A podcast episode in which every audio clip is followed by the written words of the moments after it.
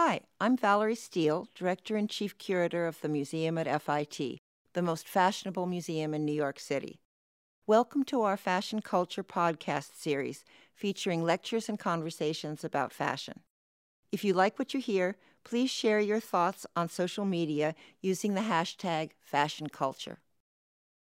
Thank you so much for coming to do this. Absolutely, it's a pleasure. It's good to reconnect with people, right, in a face to face. Yes, yeah. yes. Um, I remember so well your beautiful um, fashion show in February at the Rainbow Room. And I thought, looking back, so seems like so long ago now. um, if we could just use that as a jumping off point to talk about, you know, the arc of your career and what you've accomplished that mm-hmm. you've been proud of, and how you've gotten where you are today. Let me just start with, you know, that particular show, February was really um, an important show for me. Now, when I look back in hindsight, you know, it was it was titled Impossible Dreamers. Yes. And this whole idea and the notion that um, what America, and especially what New York stands for. You know, I always say America for me is less of a country, more, more of an idea, where, you know, differences, different ideas, different people, um, creativity, it thrives and it's celebrated. For me, it was this particular moment that I wanted to capture that is when everyone, I, it was before the pandemic and everyone was like, oh, is New York still relevant? Is New York still relevant? Yeah. You know, as we fashion people like to talk about, like, you know, I felt like the relevance is still there. You just have to make an extra effort to find it. Yeah. You know, and this was pre-pandemic, right? And so for me, um, it was about celebrating, like all of us. People here, like sometimes we come here with a simple desire to fulfill our passion. And whether that passion leads to monetary, you know, fulfillment or not, we're taking a gamble.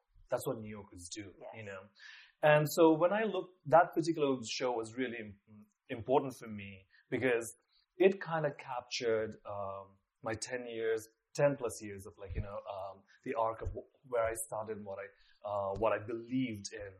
And from day one, I remember my first collection in itself, somebody had asked me, you know, who the woman is. And I said, with, without thinking, it just came to me. I said it was a thinking man's sex symbol. And what I really wanted, what I really meant at that particular time was fashion at that particular moment was putting women in two categories. One, if you cared about fashion, uh, cared about fashion, you were not a smart girl. Mm. If you, you know, uh, if you didn't care about, you know, if you were a smart girl, you didn't really care about it. Yeah. That kind of an idea. And, and I always believed because I grew up with strong women who cared about fashion, creativity, style, and I always wanted to celebrate that. And it was, I always felt like the women that I wanted to celebrate was unapologetically themselves and in whatever full feminine glory, whatever they wanted to, um, you know, present themselves in. So I wanted to celebrate that. Um, so I don't know if it answers all of your questions. Yeah. I don't know, you know, so, um, the arc is, I don't know how many of your viewers know this. You know, like, and I was born in Singapore. I grew up in Nepal. Um, I, I, lived in India, London, and Australia, and I came here um, to study study fashion. I went to Parsons, yeah. into Adana, worked at Cynthia Rowley, and then became design director at Bill Blass. And when I launched my brand in 2009, it was deep in recession. Yeah. You know, and um, and I remember everyone had told me not to do it but I felt like instinctively it was the right thing to do. And if it didn't work out, I'd blame it on recession. Yes. That's what I thought, you know. But um, for me, it was um, simply with this idea and notion that I, I came here knowing no one, you know, with this idea of living my, realizing my American dream. And I felt like deep in a recession, in the most challenging time, is when I think creativity fosters. Yeah. You know, so I left my big apartment and went to tiny little studio in East Village. Went on unemployment and lots of dates, and uh, and that's how I you know managed. And my first collection in itself was, you know, my friends and family and my friends' gallery. It was like really budget. like uh, yeah. there was no budget. Let's no budget. It, yeah. You know, and then um, and it was two hours presentation. First hour was just like an assistant buyers, editors, and everyone, they started texting their bosses. That's when Cathy Horyn, uh, Women's Wear Daily, everyone from Vogue, and they all showed up. And next morning when I woke up, um, my collection was on the cover of uh, women's wear daily. That's how I started, Yes. you know.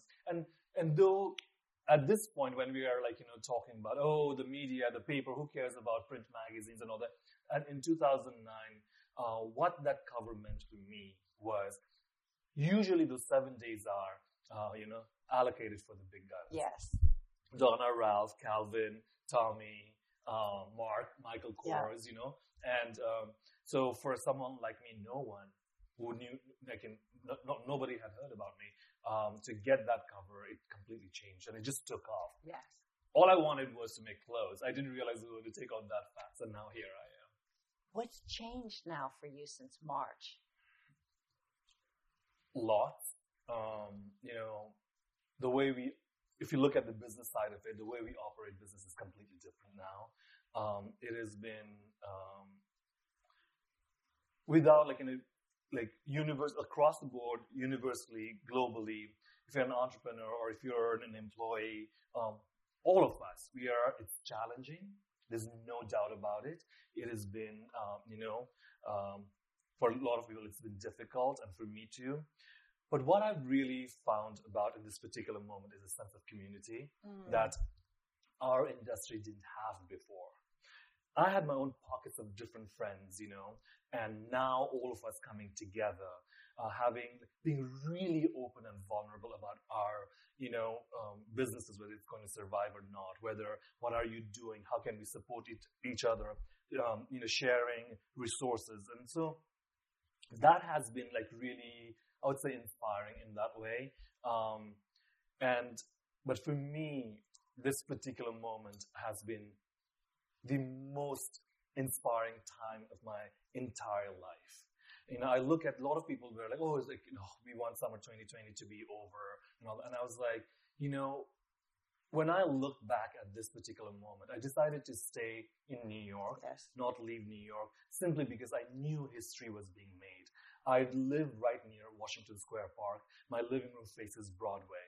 And I've, like, you know, I go to all these protests and marches, and to see the world, especially America, and, and the world having this awakening, reckoning, realizing about our, like, and, and being able to examine ourselves Yes. you know, things that were uh, thinking, you know, we thought that were right, uh, how, you know, having, being forced to question those.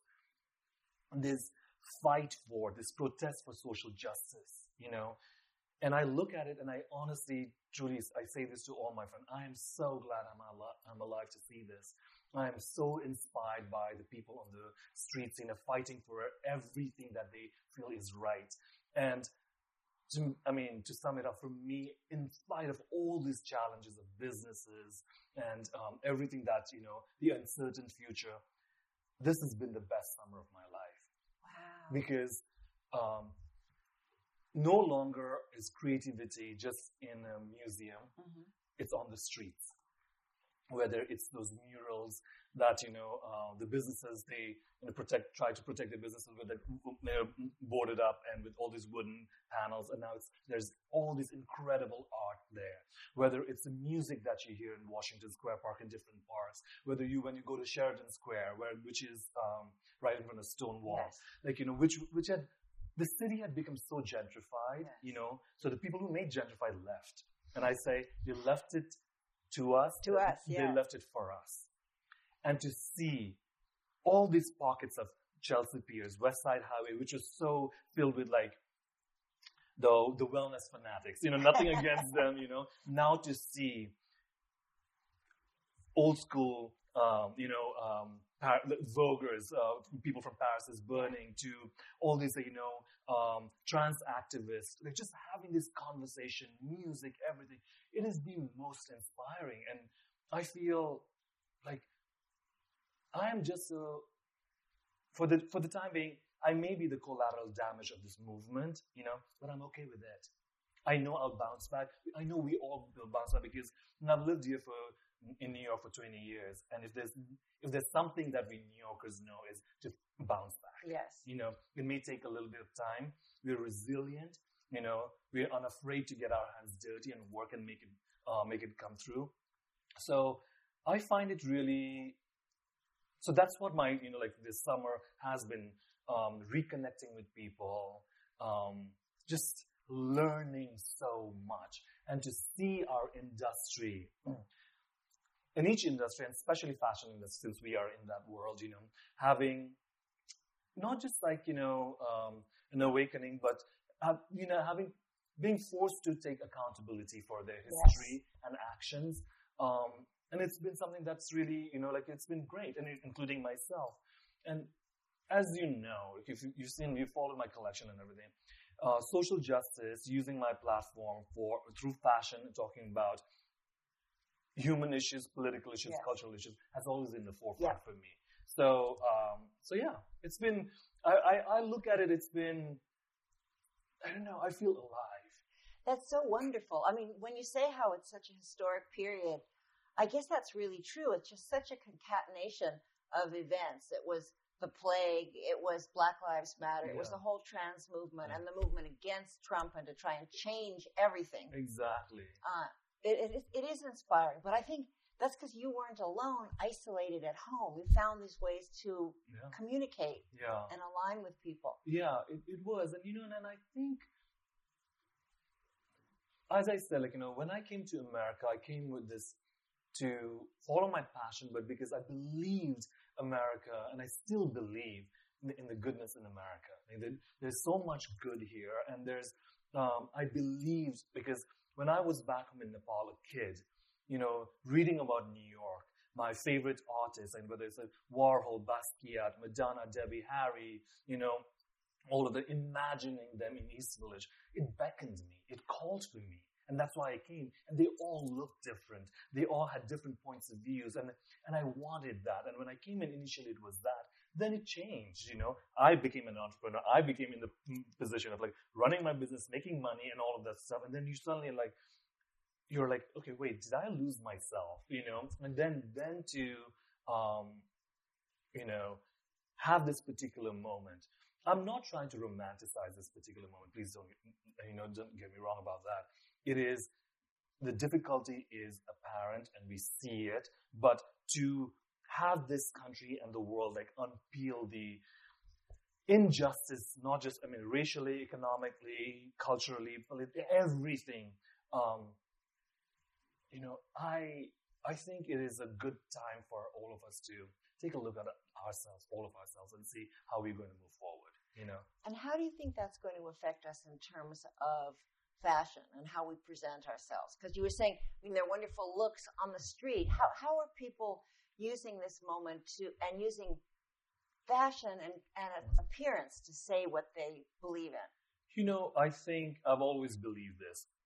What you wear, who you choose to wear, where it is made, what kind of designer you wear, like, you know, yeah, there's, there's an aspect of like the physical aspect, which is like, oh, you, want, you want to look pretty, you want to look good. Like beyond that, there's also, um, you know, it says a lot about who you are, you know, and sometimes for the longest period of time, um, I felt in our industry and fashion and the world is, you know, there are less percentage of people who are individual, uh, who can create their own style. There are a lot of followers, yes. right?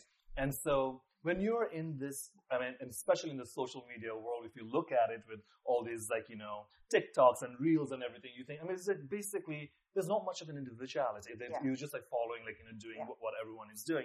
In that, in this particular work, that to me, what it says is to have an individual point of view, whether it's through your clothes that you wear, social media, what you post, it says a lot about you. And how people are going to change, I hope is, you know, just being unafraid to, um, A, be who they are, C, I mean, I mean, hey, be like, it, it could be like, um, you know, um, and express however they want to be unapologetically. And I think, you know, um, who knows what happens. And business wise, a lot's going to change. Mm-hmm. I don't think there's going to be like in the September shows and stuff like that. Yeah. And, um, you know, people are going to really think about like how, uh, how we do business. Industry in itself was ailing for the longest period yes. of time. The way it was run with this like non-stop seasons of fashion shows, you know, non-stop, like, you know, because as creative person, like, a lot of my other designer friends, we were just like, actually, we are kind of glad we, we got a break. Yeah. You know? And so now, for me personally, what we've decided is I'm going to do two shows a year. Okay. Great. And, um, and two collections a year, that's going to be divided into like, you know, Yes. a couple of drops. And I may decide to do just one show per year, but- but I want to do something when I have something really substantial to say. You know, um, I think what it really made me, this particular moment made me realize was it's been six or seven or eight years, actually, I would say, since I've been very vocal about like what I believe in and whether it's politically, whether it's women's rights, whether it's immigrants' rights, whether it's about who gets to be American, you know. Um, and I realized, you know, I just want to amplify that message because I know what I can do is, and one of the reasons, you know, it was my thing was my clothes are at a designer luxury price Yeah. point. And a lot of people were were like, you know, what the way you protest, the way you are talking about all this stuff, it's on the streets. You know, that's what they Yeah. said, and I said that's true. That's 100 percent true. Yeah. But what happens to the dinner tables where the checks for these uh, political parties get signed? What happens to those, um, the one percentage? And what happens to those dinner tables? Through my clothes, I want to penetrate those dinner Yes. table and have those difficult conversations. The path that I chose is a difficult one, and I know that Mm. because the women who've been my support and followers are, you know, extremely liberals, um, extremely, uh, they're Republicans. They're all, all, they come from Mhm. every mix of life. But my conversation has always been because they know who I am. My collection is pretty, I think, out there in terms of what I believe Yes. in, in terms of rights and justice and social justice. And it's a conversation they're willing to have with me, you know, whether, and what it tells me is this, whether they, they vote the way I want them to vote or not, it doesn't matter to me at this particular moment. What it says to me is them supporting me. Okay, someone who's this vocal about my belief in, the, in social justice in, in this world says also a little bit about them. Mm. You know, that, um, you know, they do believe, I always like to believe that they do believe in what I believe in. You know, so, because nobody tells you who they vote for, right? Right. And so that's where I feel, um, I don't know, you know, How, in practical terms, have you been working throughout this whole Mhm. crazy ti time?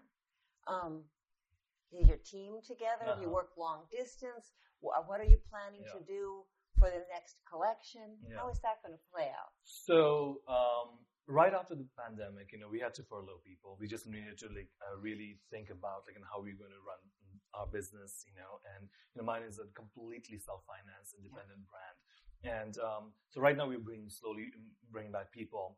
So a few things happened. We immediately we had uh, direct-to-consumer e-commerce Yeah. already, but we really doubled down on that effort. So we're coming up with like whether it's like a drops, whether things that we do, like things, especially for e-commerce, and that is the people have been saying that is the future. You know, we're learning a lot.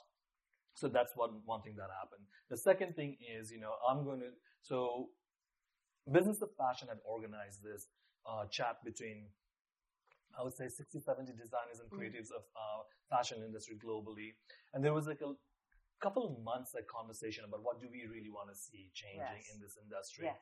and it led to um, conversation around like you know how the markdowns in the business are done and also uh, like what what the shows look like what is our responsibility not just as creative exhaustion but also resource exhaustion Yes. and climate change like and how are we affecting all of that stuff so it and they pro- propose this idea which i'm actually following and which is um, basically what we're going to change the model into is like see now buy now um, uh, buy now a Mhm. model like you know for the longest period of time, they can be show a collection, then it takes six months to hit the stores. By that time, there's, you know, it used to work pre-digital era. Yeah. Now everybody wants immediate. mm, Uh, so that we're shifting that, we're trying that out, um, and I think, as I said earlier, like, and it's going to be two collections a year. So we're changing the way we are doing business. We're completely, um, you know, um, increasing our efforts in, in terms of the sustainability, Yes. the fabrics that we use,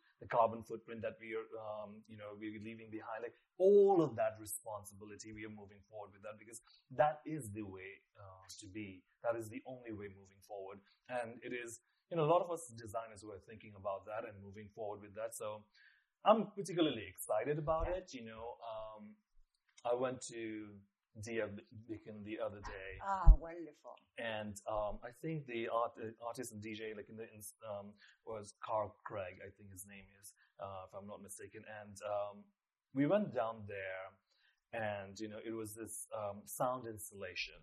It was so I was there, and I was there with my friend Laura Kim, who's from Oscar de la Renta, creative director there. And then we were like just listening to the music, and it started to build up and build up, and it was the most emo- emotional thing. We walked away in tears. We were like saying, we we know why shows are important. We Yes. know what it is. You know why, and when the time is right, we'll definitely do it. You know, when the moment calls for it, we'll definitely do it because as much as we want digital images, um, videos, and everything, nothing, nothing can replace the moment you've been to shows, Yes. you watch there, we're behind the scenes, you know, we don't know what's going to happen. We've got everything lined up. We're, and something that uncertainty of that particular moment in the seven minutes or to 12 minutes of the show, anything can happen, is what I think can't be replaced. You know, so when the time is right, we'll do that. But right now, we're focusing on, um, you know, how we're moving forward. Yeah. Yes, so that makes a lot of sense. There's just been so much waste and stupidity that I think people have forgotten about the really emotional and creative parts of Yeah. fashion. So it's just like a treadmill. You're running as fast as you can. Absolutely, absolutely. I mean, you don't even get to when you're doing collection. You know, I always feel like you want to, you know, you want to sit with it. You want to marinate with an idea. You want to enjoy, soak it in. You don't even get get get a chance to do that because you're like constantly Yeah. making stuff. And I'm just like, I just want to breathe. Mhm. I just want to breathe. I want my team to be not exha- exhausted, and you know they've been working nonstop, and um, it almost becomes like you don't even enjoy it, you know. And so I want to get to a place, and I think we will.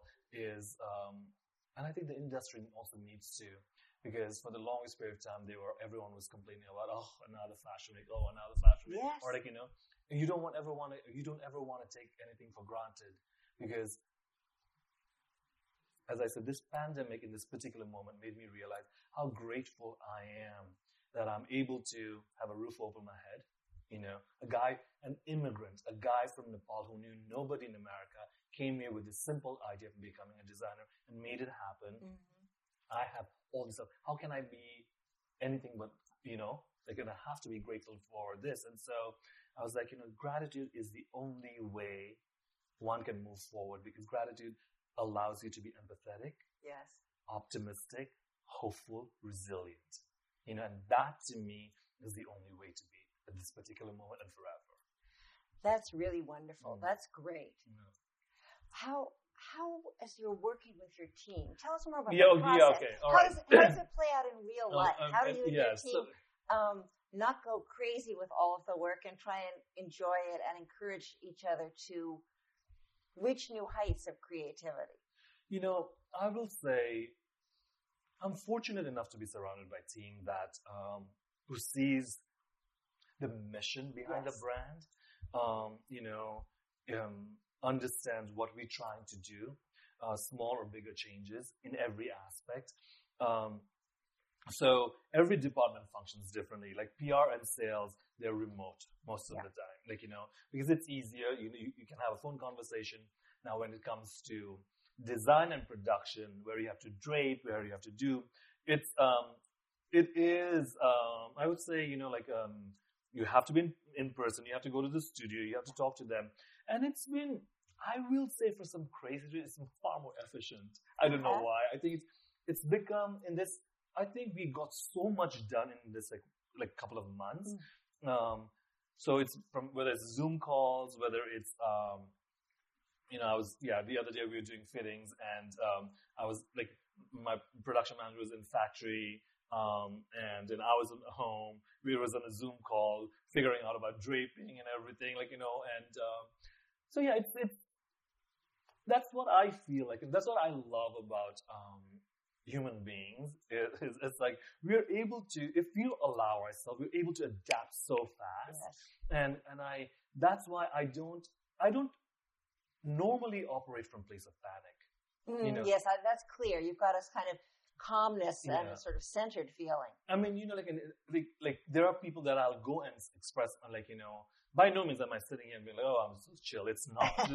there is anxiety. There is, you know, what's going to happen. But you're not screaming No, at no, no, people. when yeah. some people, the anxiety Yeah. manifests itself in so many ugly ways. Absolutely. For me, it's like, I also have learned to not micromanage, you know, because it's also like my team, as I said, like, you know, I always say, this is what it is. And, um, and honestly, like, I've been like really, really fortunate enough to have a team that really brings in, you know, more ideas than I've asked for. And I, because I simply operate with this idea, I always say, there's no such thing as a wrong answer. The only wrong answer is, I don't know.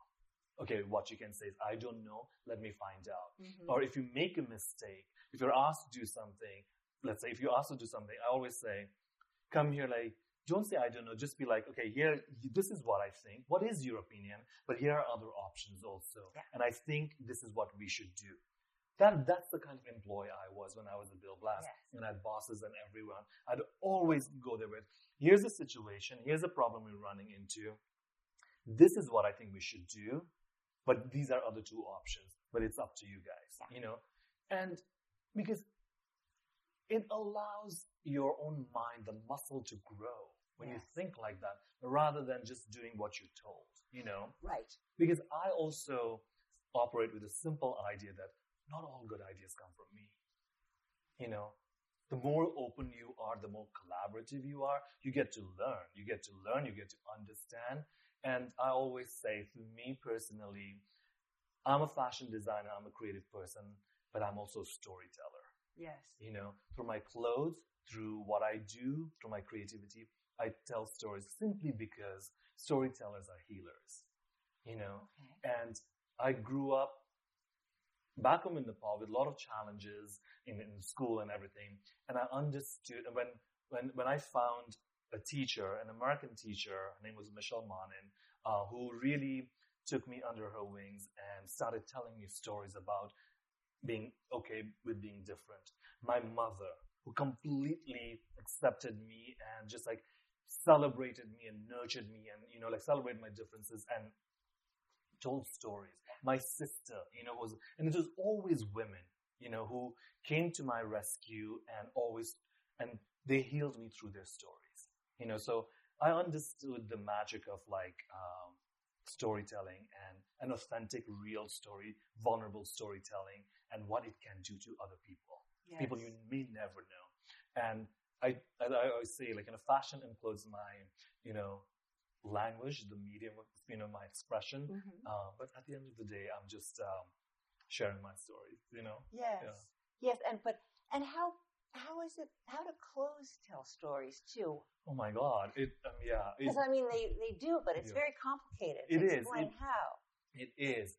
A, I always, it's, A, it tells the story of the creator. Yes. Okay, that's the one thing I think that's mainly. And it's also like who goes out there and presents it also tells a story. Yes. you know, um, and also where it is made. Okay, Mhm. So that's it. Then it talks about. I mean, you. I mean, more than me, you are the you're an expert at this. Like you know, I mean, if it's like let's say.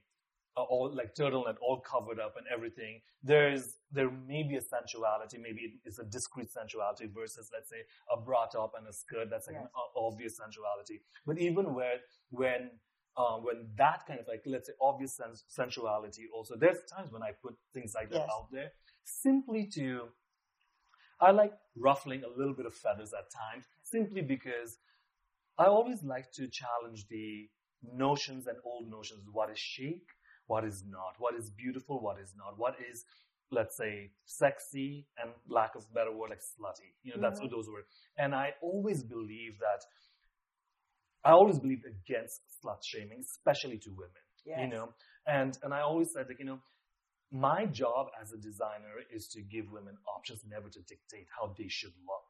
My job is to say this is what my version of a story. Do you believe in it? Great, you know. But after you buy those clothes, it's totally up to you. So through clothes, there's so subtle nuances, especially during shows. You know, it's music, it's lighting, it's the storyline, and so, I mean, I mean, for me, it's always been about the casting for me. Yes. You know, and you know, like my shows are always extremely diverse in race, in um, gender identification, um, age, size. Yeah. You know, those were things that were not popular in fashion. When I started out, it used to be when we used to do casting, it would be okay, you got two black models, two, three Asians, and you're good. That was it, you know. And, And uh, that was that was already at the more extreme end. You should be like, one black model, that's enough. That's Yeah. enough. We have one already. Yeah, yeah, exactly. That's what it used to be. And then, God forbid, a, a girl was size four. Okay. And, and then I'd be like, but she's a tall girl. Her bones are big. So it's like, you know, I mean, it's fine. And, you know, in, in the beginning, I followed the rules because I was smart enough. As I said, you know, I didn't have outside investors. So I was smart enough to know that if I did this, this, I can get certain place which allows me to get the finances that I need. Yeah. I did that. And in the beginning also I was experimenting and I was like trying everything and then I it didn't really fulfill my soul. I was like I remember my nieces were growing up and they would see my runway show and it was predominantly white girls and it would be, you know, and there'd be one or two Asians that are like, oh we like that dress. And they were like four or five. Yeah. I immediately got what they Of were course, saying. of course, You know, they they- identify with yeah, the model. Yeah, and, and without me, then I was just like, then I woke up one day and I can sit here and be advocate for women and say all these stuff. But if I don't have women, you know, uh, how how they would choose to identify sizes, race, and everything, what, then then it's all false.